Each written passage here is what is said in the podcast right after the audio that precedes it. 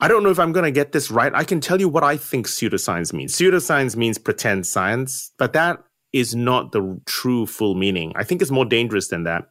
You can talk about all kinds of crazy crackpot stuff. Pseudoscience is dangerous because it starts with some real science. This is the kernel of truth I'm telling you about. And then expands beyond the real science, such that if you don't happen to be particularly an expert in that field, you see the real science, you go, ooh. And then the person who has then taken it to its extreme, you begin to believe the whole story, where it's only true for a little bit of it and not all of it. So I think that is my definition, anyway, of pseudoscience. It's pretend science, but has a real kernel of truth. And therefore, it's dangerous because many people cannot differentiate when it becomes a lie. When does the truth stop and when does the lie begin? Happy New Year, everyone. I hope you all had a lovely break. I really enjoyed a whole month off, but I am thrilled and excited to be back recording season seven. In today's episode, I thought it would be absolutely perfect to kickstart it looking at January fads surrounding health claims and myths that can be the magic bullet to one's diet. Faddy trends are always in vogue at this time of the year. And I hope today's episode can enlighten you to make some choices which might be more beneficial. To help me uncover this, I speak to geneticist and obesity expert Giles Yeo, who is a Cambridge University research scientist who studies the genetics of obesity, looking at how our brains control our food intake and play a critical role in modulating appetite behavior. He came on to end season six, and from that discussion, I thought it would be absolutely perfect to bring him on for this episode. There may be so many times when you're trying a diet and nothing seems to work, or somebody next to you can lose weight in a click of a fingers and you're always struggling. Or maybe you're that person that is sucked into every new diet going and you just simply want a break. Or maybe you just want to know what to look out for so you don't get sucked into these new trends. We are going to be dispelling all the myths around pseudoscience and around the diets that do and don't work. Giles, happy new year. Welcome to season seven of Live Well Be Well. Thank you so much for coming on. How are you? Happy New Year to you too. Thank you for having me, and I am sparkling. sparkling. I'm so pleased. Well, thank you for coming back on so soon because you actually one of the last people to record with me on season six, and we had such an interesting conversation. But an hour never seems to be enough, and I thought, how great to kick off January in season seven with around fad diets and health claims and misinformation. Actually, there's so many goals and intentions people set in January regarding their health which can be great because you can kind of like reassess you know what your goals might be your intentions for this year but sometimes it can be really confusing with a lot of misinformation out there. So this is the perfect way i think to start season 7 so thank you for coming back on today. I'm looking forward to this so I'm going to first of all ask you a question. Do you remember in season six and when we finished, and I said, "What's your New Year's resolution?" And you ended up saying, "I am going to try and increase the variety of my plant-based foods with a recipe." With ah, okay, we're a few weeks in. So how's that going? Are you creating a new recipe every week? I think my wife thinks I should be doing more. I think is the point. Have I done anything new? That's a good question, actually. I've been trying to have more plant-based foods over over the week, so trying to do more than the two. I don't know if I've hit the new variety yet, though. So no, I have failed so far of trying to come up with a new recipe with a new recipe every single week yet. Well, maybe this can kind of, you know, urge you on to do something this week. Yeah, yeah. Now you're gonna embarrass me into doing something. this is this is fine. well, I mean, you know, it's all just about those like daily reminders just to check in that, you know, keeping. Motivation. That's what you need. That's what you do need. That's what you Well, for anyone who didn't listen to the last episode with you and I, just a quick brief introduction to who you are. You're a geneticist from Cambridge University, but you look a lot at weight loss and genetics behind weight loss and obviously ties in with obesity. So could you just give a small brief introduction for anyone who's not listened? And I'd highly recommend you go back to listen to the season six episode of what you do. Okay, so hello, I am Giles, Giles Yeo, and I'm I am a geneticist and I study body weight. And I study body weight of all actually so obesity obviously sits on one end of the spectrum. And so I try and understand why some people are small, medium, and large in the food environment we live in currently. And we within the field now understand that by studying the genetics of body weight, we are, by its definition, studying the genetics of how our brain controls our feeding behavior. So, and I think that interests everybody. So, some people find it more difficult to say no than others. And so they eat more. And so some people are larger than others. That's pretty much what I study. Wow. Okay. And so this is perfect actually for my starting question because we covered and we're not going to recover this today, but in the last episode, why calories aren't all equal. And we kind of looked more into kind of the composition of the food. But looking at kind of a wider scope, why do some people find it harder to lose weight than others? Because we all have friends that seem to eat whatever they want and not put on much weight. And we have other people that really struggle with weight loss. So, you know, when people come into January setting these intentions and these goals for the year, why do some people struggle more than others to lose weight? So I think the important thing to consider when you are thinking, well, maybe I'm a little bit heavier, maybe I need to lose some weight, is to understand your feeding behavior. Because ultimately, we now know that this is a key driver of why you end up gaining weight, or if you look at the other side of the coin, why some people find it more difficult to lose weight. And so, what do I mean by this? So, in other words, if you actually take a look at your, your, yourself, I mean, are you someone that responds to stress by eating or not eating, for example? Or do you find it more difficult to get full? So, in other words, do you sit there and, and eat a meal with your partner or parent or, or child or whoever it is you're eating with, and you eat the same meal, and the person across from you is stuffed to the gunnels, and you're saying, Ooh, I still feel peckish. I can still eat more. Or, you know, are you someone who's thinks you feel hungrier all the time. So all of these are different feeding behaviors. And ultimately, we're fighting biology. Biology is who we are. And if for some people you find it more difficult to say no to food, you're just more driven towards food, or you respond to stress by eating, or you need to eat a bit more to feel full, then that's what's going to happen. And so if you need to lose weight and you don't take into account your a your biology and therefore b the environment in you in which you're trying to lose weight in you know you're going to be on a hiding to nowhere. So i think you do need to look at your whole yourself the type of lifestyle you're living the kind of food environment you're living in. You need to consider all of it if you want to successfully try and get some weight off. And can you explain, because you speak about this really perfectly in your book, which is called Gene Eating, the Story of Human Appetite, but the set point theory? Oh, okay. So I think set point, which I do use, I have to say within the book, but now on reflection is probably not as accurate. A set range, because a set point assumes that everyone has a has an ideal point, probably an ideal range. So the the set range we, we, we use hypothesizes, I guess, that every living creature, so this is not just human beings, has a defendable range of weight. You know, we all know this, right? Where okay, many of us look in a mirror and wish we could lose a few pounds, maybe a few stone, depending on depending on where you are.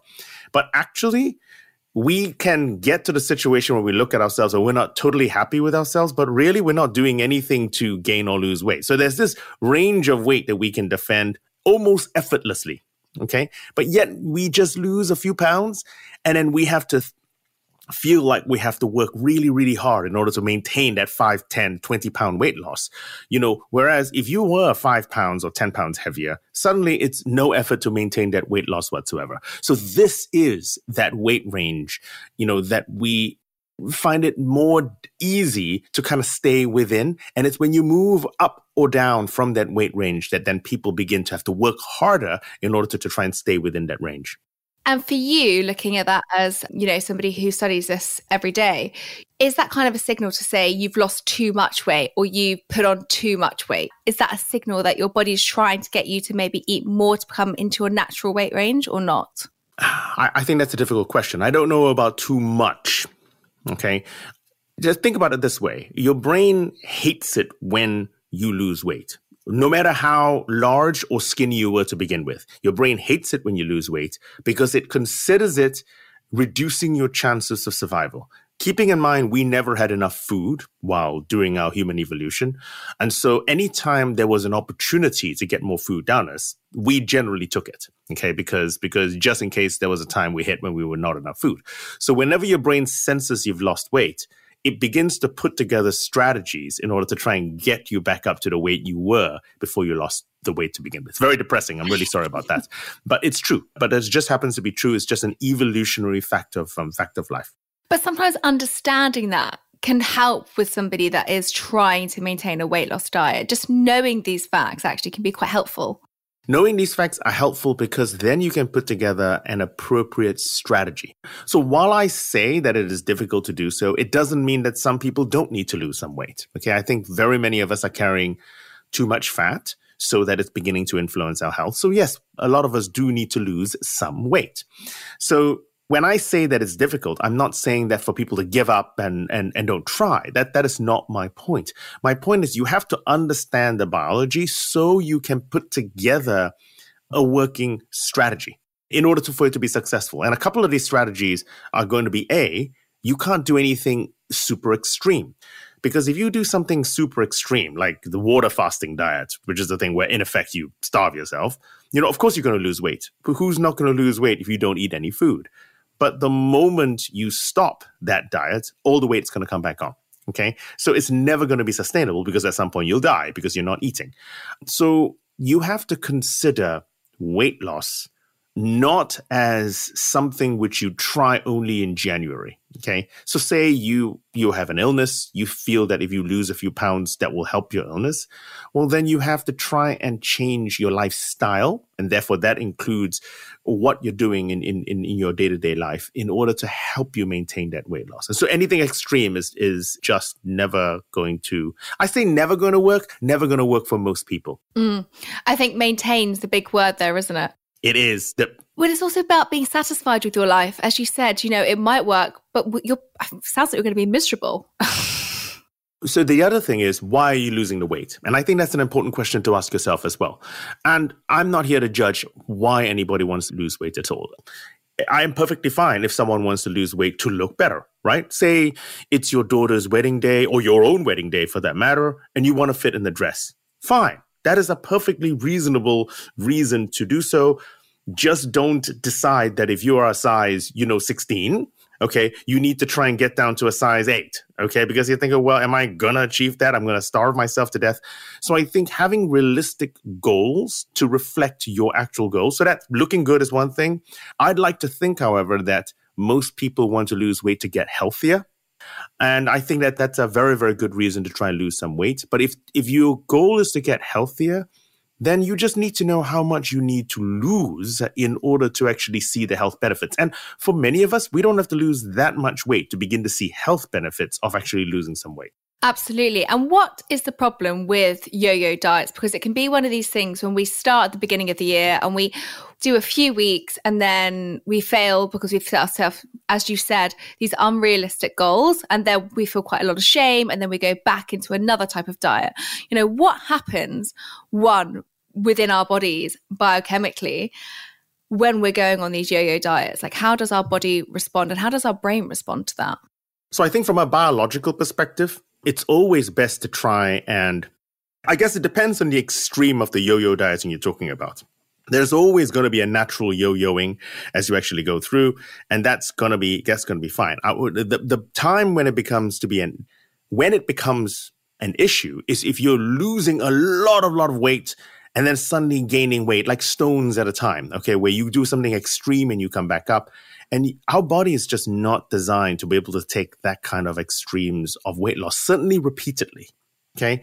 And so biologically, it's probably not great for you, not only physically, not only for your skin, but you know, for what is your, what are you putting your liver under? What happened to your kidneys? What happened to your body organs that are actually de- dealing with this? Then there's the mental side of this as well, right? Because if you're going, ooh, I'm happy, and then suddenly you're really sad because you've lost, because you've gained all the weight back then, ooh, I'm really happy. And, you know, do you suddenly become shamed? It's just that some people are going to be perfectly fine yo-yo dieting and they don't actually mentally are perfectly fine. But for a lot of people, I think it really does bad things to their mental health. Absolutely. And I think it's just really important for us to talk about this today because it is that time of the year. As you said, it should be not just for January or not just the beginning of the year. You know, a healthy, maintained lifestyle should be throughout the year. However, that's the big crux. That's the big word, isn't it? Mm. There is so much marketing around setting the ideal body in the beginning of January and, you know, how you look physically and all these things that you want to achieve. And there's a lot put on how you look and the diet. And as I was researching, you know, what we were going to talk about this week, there is a very well known celebrity who has a very well known wellness site in America. you already know who I'm talking about, who mm. loves to use the word detox. Now, for me as a practitioner, it's, it's you know, for me that that gives me a lot of rage when I read that in the press and read people writing about detox diets. Can we first of all maybe just explain where did the word and the term detox come from? Because I think that's actually a really important topic to then go on to why detox diets might not work. So detox is the contraction of the word detoxification.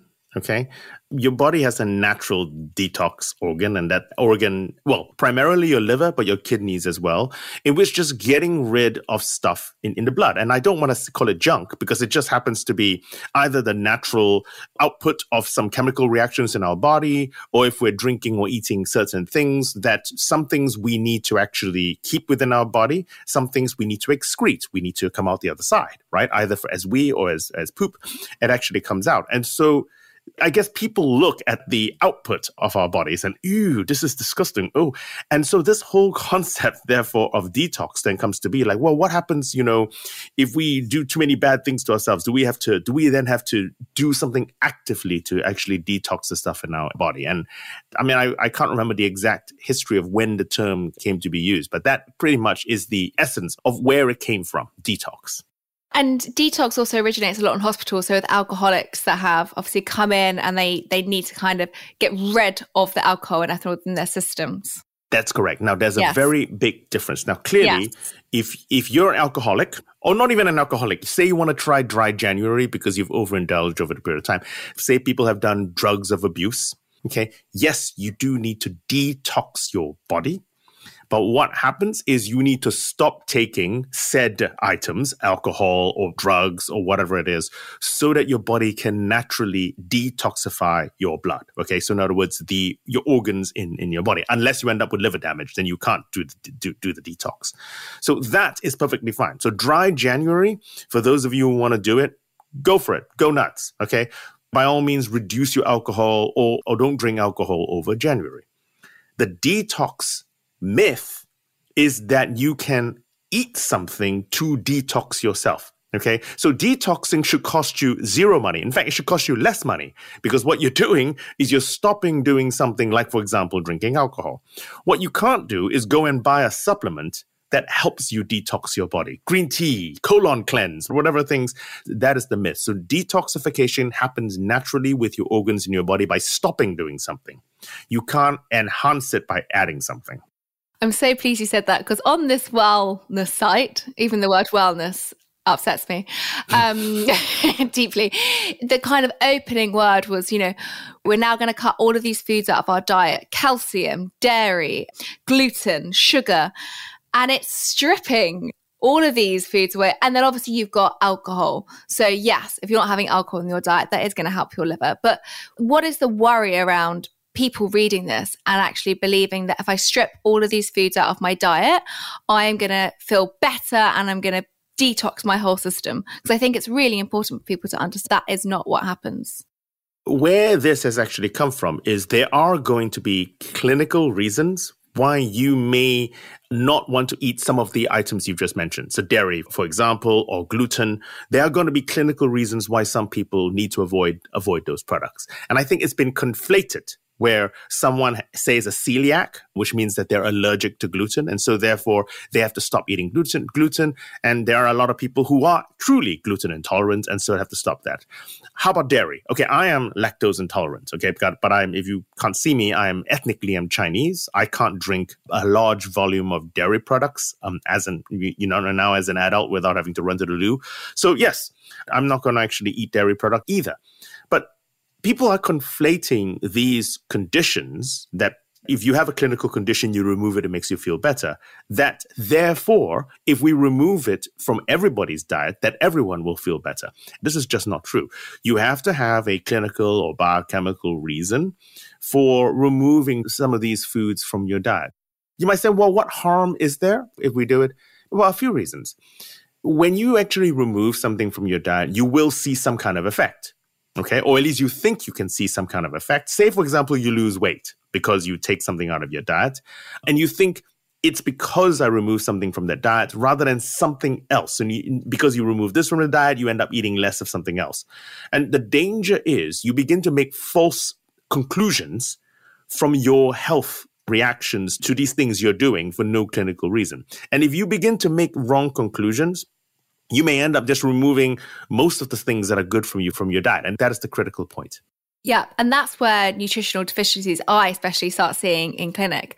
Because if you're starting to remove in whole food groups in quite large amounts and you're not replacing them, then actually this is where nutritional deficiencies can arise and people can be unaware because they're not having an overall balanced diet. And I think that's where we normally talk about an overall balanced diet being one of the most you know effective ones because you're making sure you're getting an array of variety of different micronutrients your vitamins your minerals but when you start taking them out and you're not actually looking at how you're going to replace them, that's when you can start seeing nutritional deficiencies occur. And I think that's something that's never really spoken about when people drastically start changing their diet.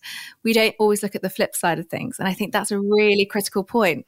That's it. So if you, for example, suddenly you decide you don't want to eat dairy and you can eat dairy, okay, but you don't take into the consequence of, yes, okay, famously, for example, if you remove dairy from your diet, if you don't have to, yes, you worry about calcium, you worry about things like like like iron. But then what's interesting is you may not consider iodine right? And iod- iodine, pardon me, is a, you know, in certainly in North America, in Australia, here in, in Europe, the vast majority of our iodine actually comes from dairy products. Okay. And and not because cows or goats or sheep are particularly high in iodine per se, but they're feeders. Okay. And so if you remove it, but you didn't know that, then suddenly you're not thinking. You're not thinking of actually replacing the iodine. Just another example of, of just removing a group means that you, and if you're not a nutritionist or dietitian, suddenly you don't know what you've actually taken out of your diet. Yeah, absolutely. And as we know, low iodine is linked to thyroid problems. So that kind of becomes a whole escalating problem of things that could occur because of that. So I think that's really important to highlight for anyone that might be stripping foods out of their diet for a long term to actually make sure they do go and see a dietitian nutritionist, just like you said.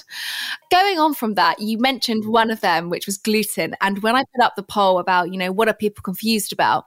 A lot of people say gluten. Now, there's been a rise in gluten free diets down many supermarket aisles for probably the last 10 years, really. There's been a big rise in it. Can you first of all explain what is gluten? So people know what it is first.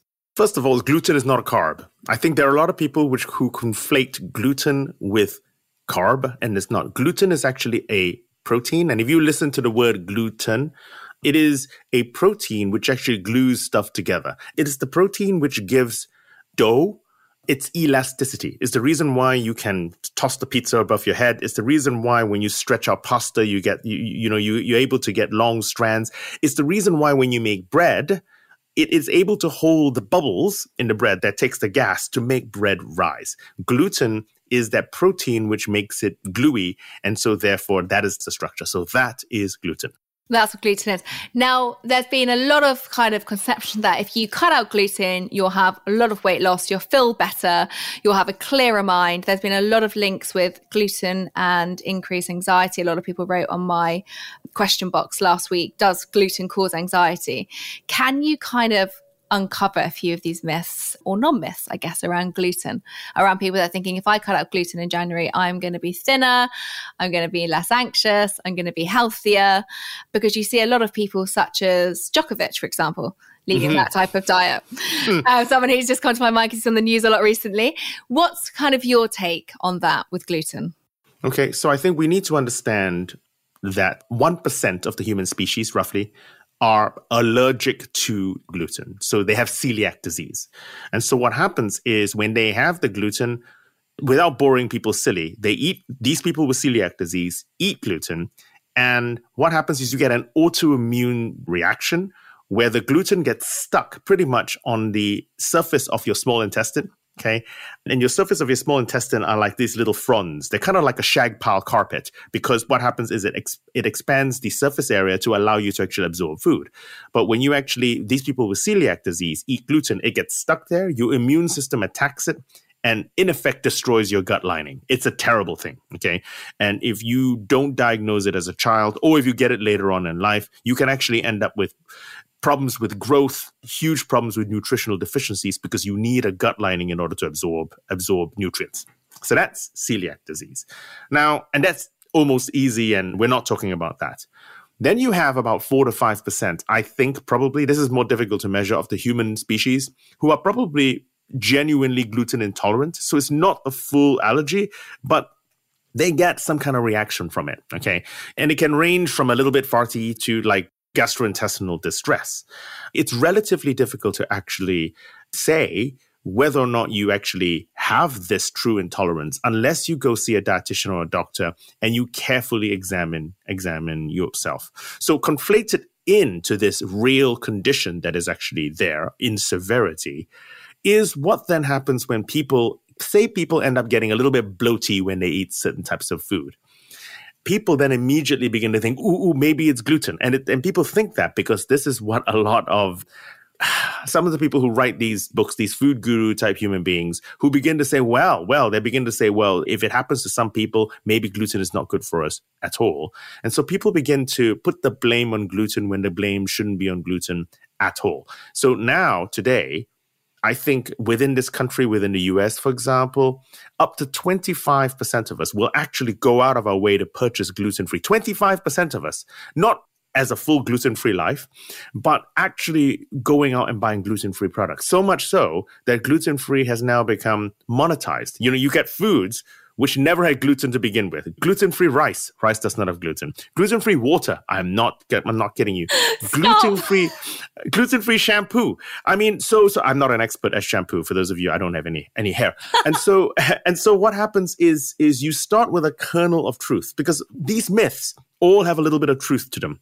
Then someone misinterprets or is trying to sell something and then suddenly you end up with a situation where now we think that gluten is the root of all evil.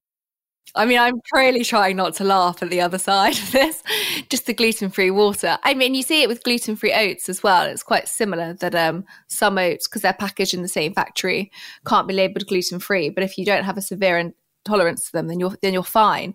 But they're double the price. So not only is it more an expensive way to eat, but a lot of the time when you see these free from foods, they're much more processed. So there's this also kind of misconception that if you buy this, you're going to be kind of in quotes healthier.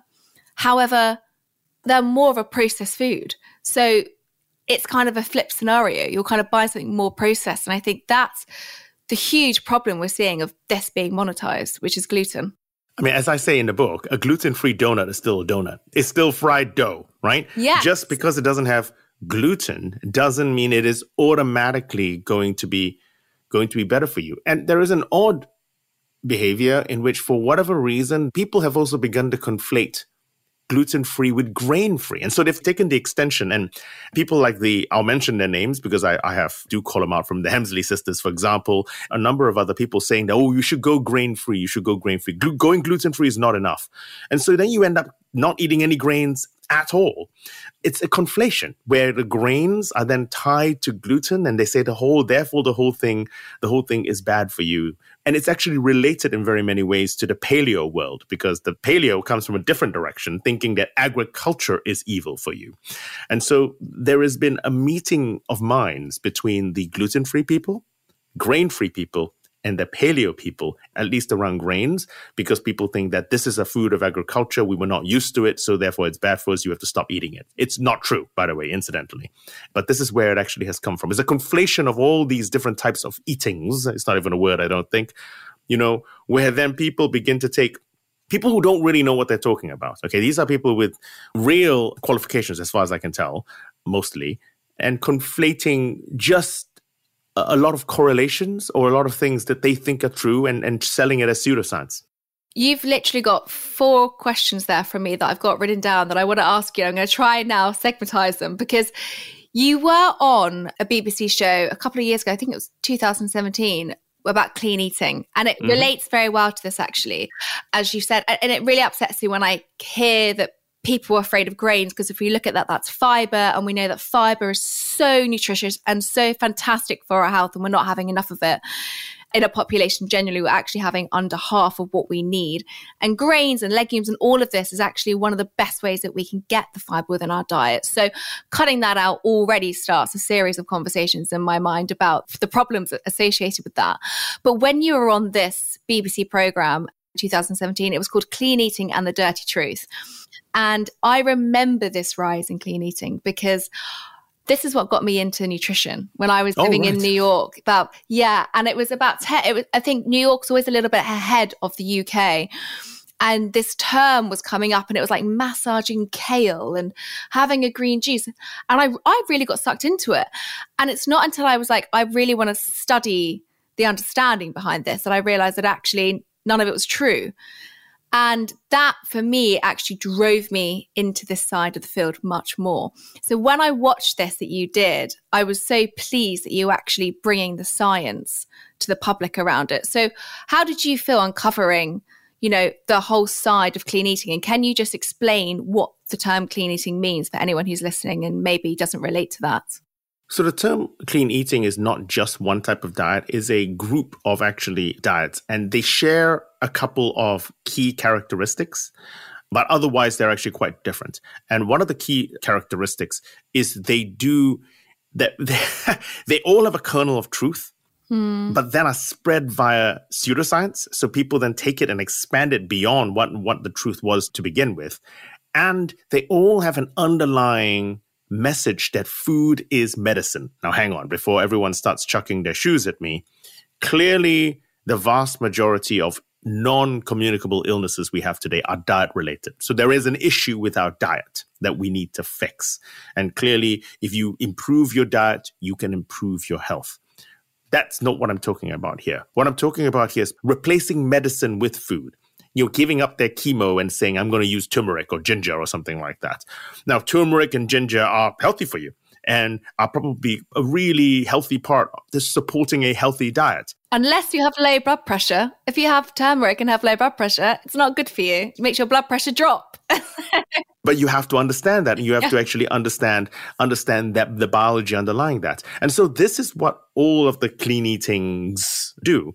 And a lot of this clean eating diet is based on the removal of entire classes of food or groups of food for no clinical reason. So, gluten free is an example, plant based. Now, plant based, I think, has now evolved interestingly since 2017. Okay. It was initially meant to, well, no, we know what plant based is. Plant based is a slightly more restrictive version of veganism where you're eating whole foods instead. And it's actually a very healthy way to live as long as you do it correctly. The problem with plant based was it assumed that there was no safe dose of animal protein. Okay. So in other words, just a little bit of egg white, just a little bit of dairy would begin killing you. We eat too much meat, but there is a safe dose of animal protein. And the alkali diet that's another clean eating grouping of diets. That is absolutely terrifying, the alkaline diet. I remember it was Natasha Corrett who brought it to the UK, obviously from the doctor that was studying in the US, who was a fake doctor in the end. I mean, it is always one of my favorite ones to talk about just because how absurd it is. But can you give people kind of a, an analogy of what the alkaline diet is and actually why it doesn't work? But the theory behind it first of all, what is acid and what is alkali? So, for those of you know who don't know what acid and alkali is, it just has to do with the amount of ions of hydrogen that you actually have in your body. But leaving that aside, there is a scale in which people determine the alkalinity or acidity of a specific item, and it's a scale that goes from zero to 14. Seven is neutral, and below seven is acidic above seven is alkali. Okay, so this is just as a chemistry is a way of actually trying to determine alkalinity or acidity uh, using using chemistry. So our blood pH, which is what the is used, that scale is called the pH scale. Our blood pH is slightly alkali. It's at seven point four. Okay, and that is healthy alkali blood, your healthy blood, and it's very very tightly regulated. So that's the kernel of truth. We do have an alkali. We are alkali creatures, largely speaking. So then people, particularly this chap named Robert Young, I'll mention him. Okay, Dr. Robert Young, who's not really a doctor at all, was the one who actually came up with this diet where, well, if we have alkali blood, we need to eat alkali foods in order to maintain the alkalinity of our blood. Okay, so this is the basis of it, which on at face value sounds well, maybe that's true, right? If we have alkali blood, maybe we need to eat alkali food, except for two problems. The first is it ignores the presence of the stomach. So when we eat, it's relatively neutral until it gets to the stomach. Now, our stomach is the most acidic part of our body, a pH 1.5. It's, it's like battery acid. Okay. And then, so everything that we eat, whatever their beginning pH, ends up at pH 1.5 because it hits the stomach. Then, as it passes through the stomach and into the small intestine, it is neutralized. So everything goes from pH 1.5 back to pH 7. And so, therefore, whatever you eat will get acidified and re-neutralize again. Nothing you eat will change the pH of your blood. That's the first problem. The second problem is when you by all means go and look at it on the internet says what are alkali foods and what are acidic foods and Robert Young was the one that came up with this. And if you actually look at the tables of what is considered alkali and acidic, I'll just give you one example. Robert Young considered lemons to be alkali. Now let's think about this for a second. Lemon, lemons and oranges and limes are citrus fruits. So they contain citric acid. Okay, that's the first thing. The secondly, they are famously rich in vitamin C. The chemical name for vitamin C is ascorbic acid. You've taken one of the more acidic foods that you can eat and called it alkali. So I think by chance they got some of the classification correct. Flipping a coin 50 50, you can, you know, but generally speaking, I don't know how they decided what was acidic and what was alkali. So it's random. The foods which they call acidic and alkali are in effect random, but why do people do it? People do it because it works for them for weight loss. And a reason why it works is because dairy products and meat are considered acidic, leaving aside the fact that they're full of blood and so therefore should be alkali. But let's leave that alone. So as a result, actually an alkali diet is really quite close to a plant-based diet. And so it's like being it's like going on a plant-based diet. It's like doing veganuary if you're if you're alkali. But people don't consider it like that. And so that's why people stick to it thinking it works. But yeah, well, you can may just be vegan. Yeah. I mean, this was in a diet though that was you're saying when you're talking about it, I'm laughing just from the absurdity of of how it was created. But you know, actually this was one of the diets that was taken to extremes. You know, people were dying from it. People stopped cancer treatment to go and think it could cure cancer. And that didn't work but for really really dangerous reasons yes. not because they not because they were eating alkali diet not at all, which that wouldn't have been dangerous. Okay, what is stupid is ridiculous, biologically implausible, but not dangerous. What was dangerous was people begin to think, ooh, wait a minute, well, what happens if we can inject ourselves with alkali or acid? What happens if we can have enemas? You, you know, like literally, mm-hmm. they would stick alkali stuff into random parts of their body in order to try and actually heal themselves. And in this program, which I did, this clean eating program, I actually went to interview Robert Young. Um, and I was allowed to by the San Diego district attorney because he already had been convicted, okay, of practicing medicine without a license. And he had this clinic, which he could no longer run, in which he got terminally ill patients, okay, and claimed that he was going to be able to cure them by injecting them with sodium bicarbonate. Okay, so this is the stuff that you use for baking. Okay, and he would make a sodium bicarb solution and actually using an IV into the blood of terminally ill patients. I mean, it was criminal. And so, and they paid, it wasn't like it cost two ninety nine. The people were paying tens of thousands of pounds or dollars, depending on where they came from, for these treatments in inverted commas. So this guy was a true horrific criminal because he was taking people in the last parts of their days, stealing their money, taking them away from their families to try and alkalize their blood to cure their cancer. It took things to the complete extreme. And this just really shows, you know, how things can be taken to an extreme. And I think that is the scary part of this. Sometimes we we look at nutrition and think, well, how can it really be actually that detrimental. And when you break it down and you talk about what we're talking today, hopefully people can see in a more rounded view that it can actually be quite detrimental to our health and it can have the opposite effects in some cases and not all, obviously. Linking to that is another one, which is the blood type diet. Mm.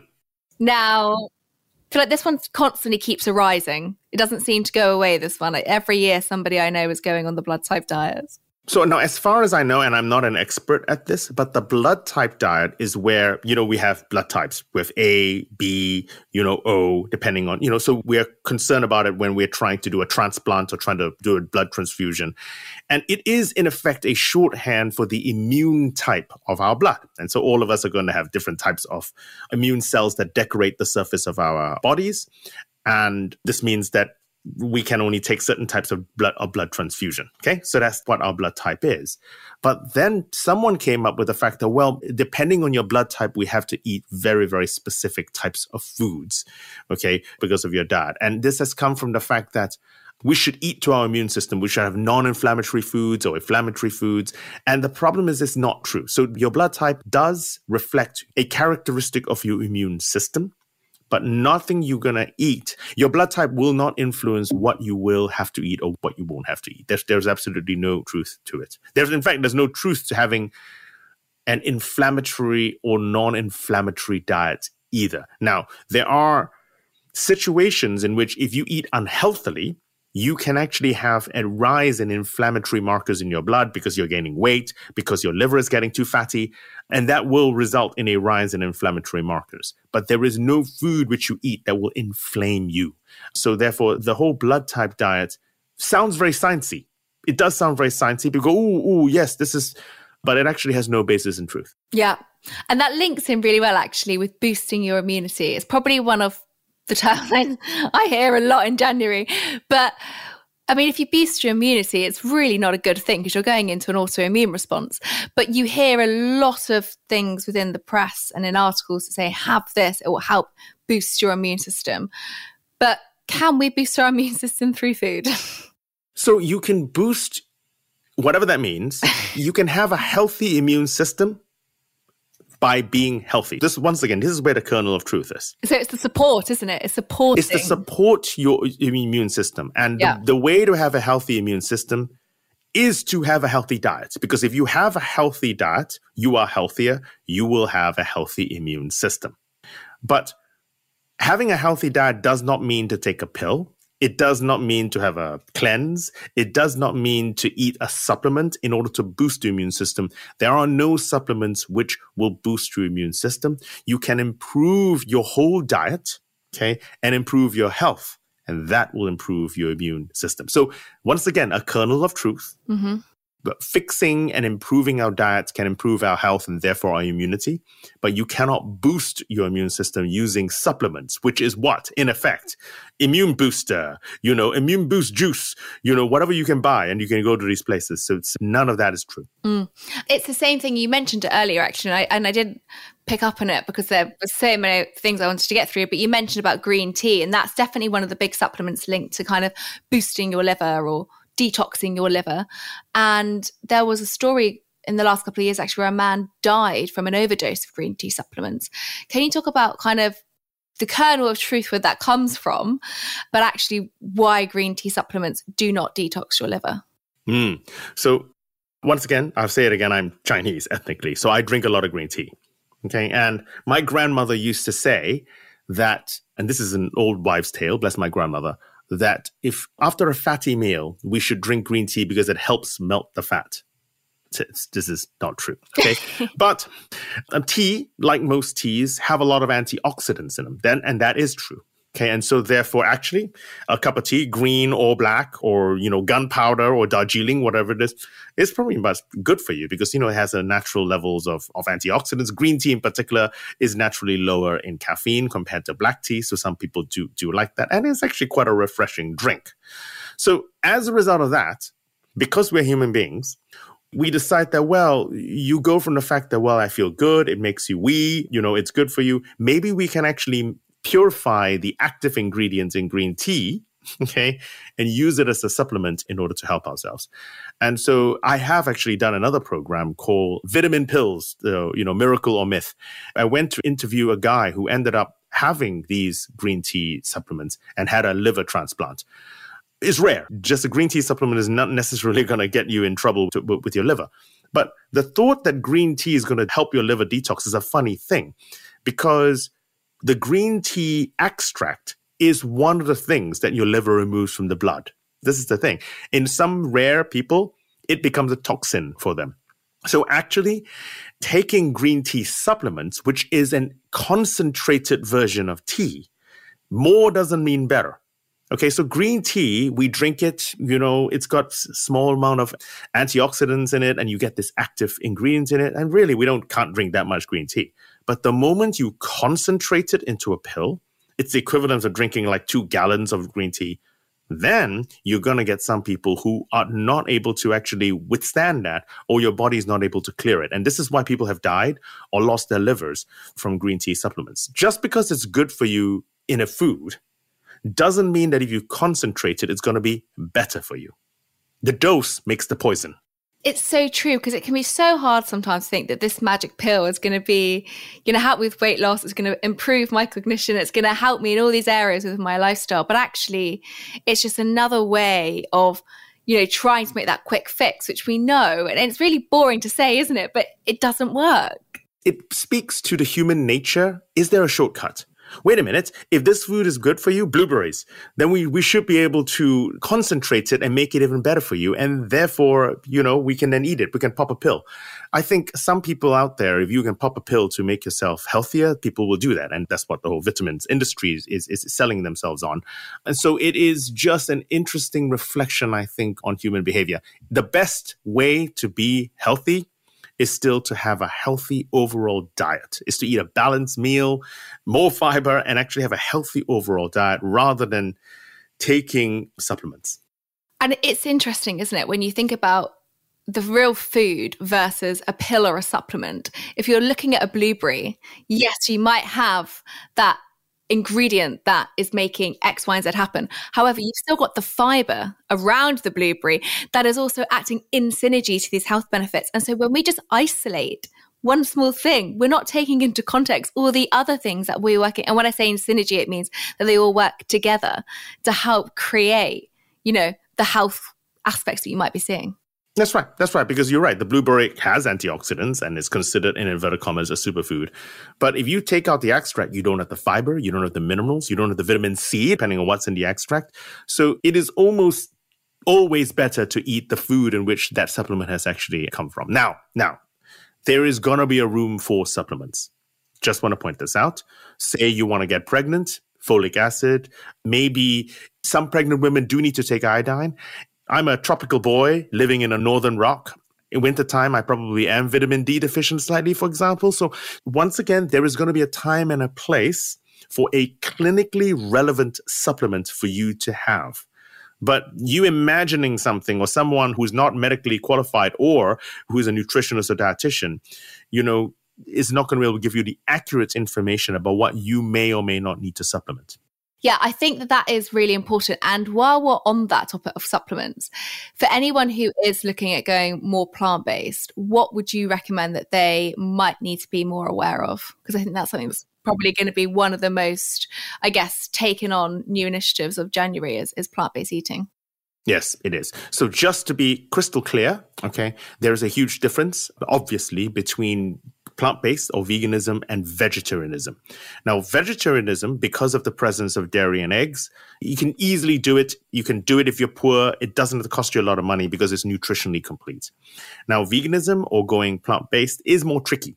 And it's more tricky because there are some types of foods which are more enriched or sometimes exclusively only found in, in animal based foods.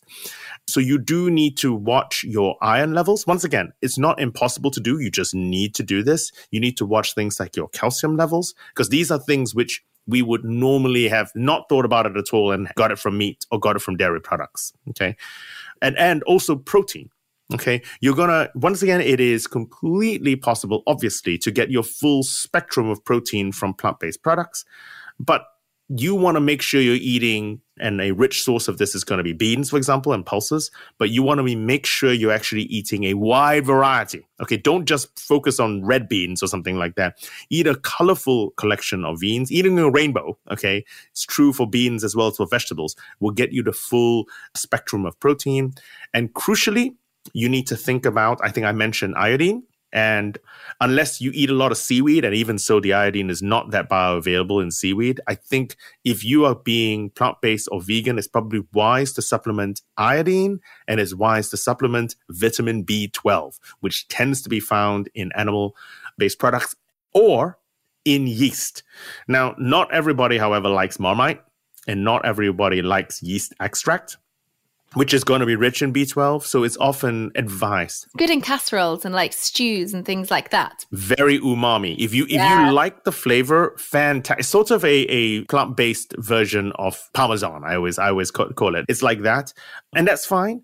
But it's probably safer to supplement your vitamin B12 as well. Yeah, absolutely. And also, I just want to add in because this is my area of research where I love is omega 3s. Ah, yes. It's always one of my kind of, I talk about it all the time. Your EPA and DHA, your longer chain omega 3s, which we get from fatty fish. So that's another one I say would definitely look out for as well, because if you're not having fish, then it can be very hard to gain it unless you're going to be eating algae, which once again, not a lot of us do. Not a lot of us do. Yeah. so you've mentioned a word there a few times, pseudoscience, which I think a few people might not be that familiar with. Can you explain what pseudoscience means? I don't know if I'm going to get this right. I can tell you what I think pseudoscience means. Pseudoscience means pretend science, but that is not the true full meaning. I think it's more dangerous than that. You can talk about all kinds of crazy crackpot stuff. Pseudoscience is dangerous because it starts with some real science. This is the kernel of truth I'm telling you about. And mm-hmm. then expands beyond the real science such that if you don't happen to be particularly an expert in that field, Mm. You see the real science, you go, ooh.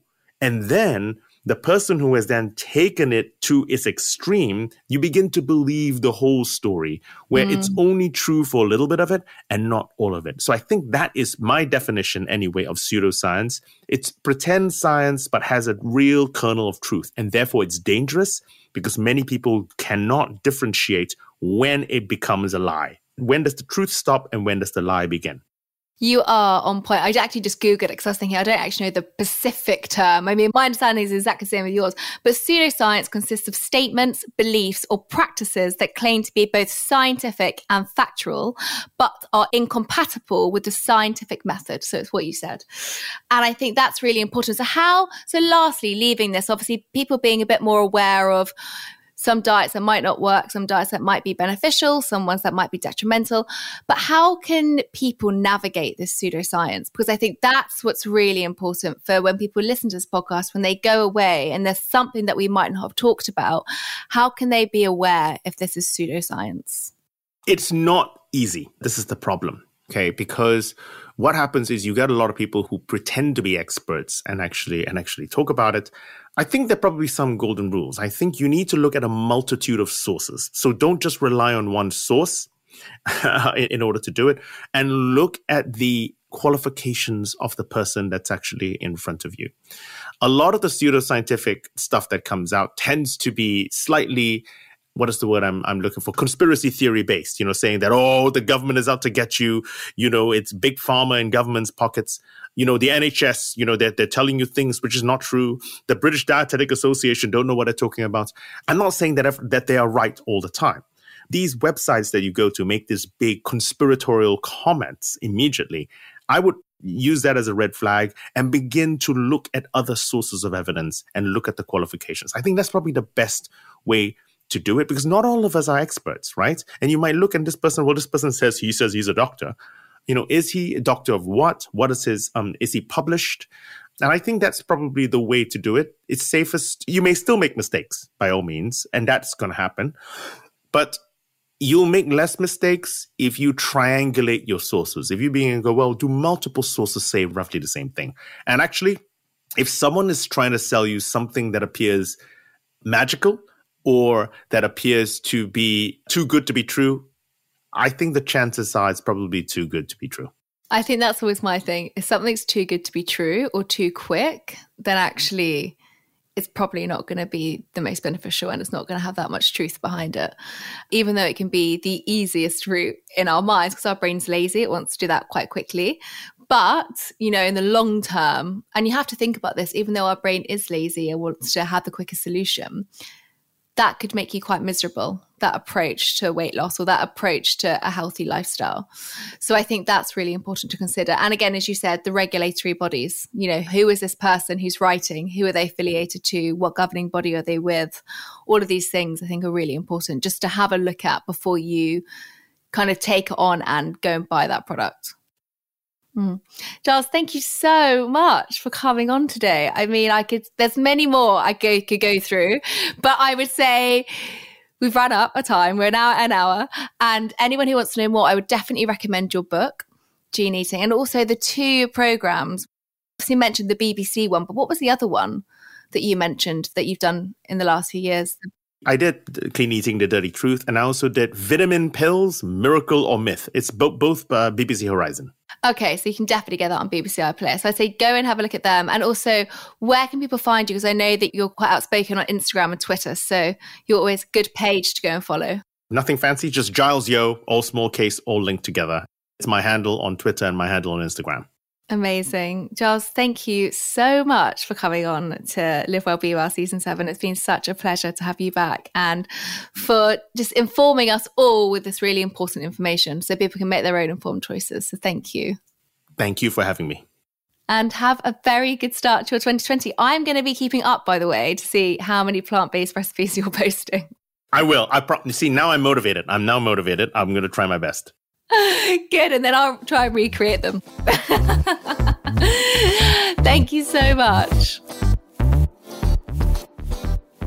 Thank you so much for listening to this week's episode of Live Well, Be Well. It is so exciting to be back. And make sure you do subscribe so you know when all the new episodes are coming out. We've got a range of really exciting new guests and experts to bring you in this series. Until next week, I hope you will live well and be well. Before you go, I have something new to tell you about. There's brand new bonus content waiting for you with every new guest I speak to. These are exclusively for my inner circle of Apple subscribers. To listen now, head to the Live Well Be Well show page on Apple Podcasts, where you can activate your free trial and you can enjoy the podcast without adverts.